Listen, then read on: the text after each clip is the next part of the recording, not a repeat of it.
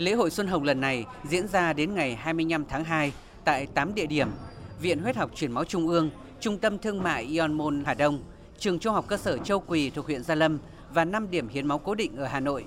Phó giáo sư tiến sĩ Nguyễn Hà Thanh, Viện trưởng Viện Huyết học Truyền máu Trung ương cho biết.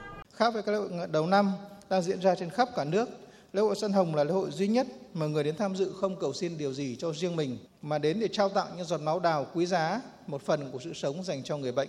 Điều đó làm nên sự khác biệt, độc đáo, nét riêng có của lễ hội Xuân Hồng và tạo được sức sống lâu bền để lại nhiều ấn tượng và kỷ niệm sâu đậm với những người tham dự. Dự kiến lễ hội Xuân Hồng năm nay sẽ tiếp nhận tối thiểu 8.000 đơn vị máu.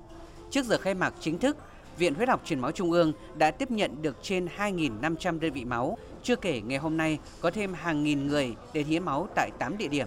À, tôi tên là Phạm Thị Thủy, sinh năm ờ, 1999, ở xã Mê Linh, ờ, huyện Mê Linh, Hà Nội. Đây là lần hiến máu thứ tư.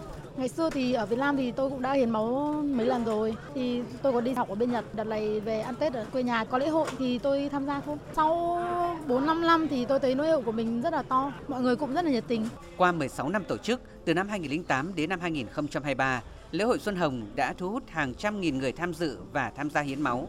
Riêng tại thủ đô Hà Nội đã tiếp nhận được trên 110.000 đơn vị máu, góp phần thay đổi quan niệm của các tầng lớp nhân dân về hiến máu tình nguyện, hình thành nét đẹp, thói quen hiến máu mỗi dịp đầu xuân mới của người dân.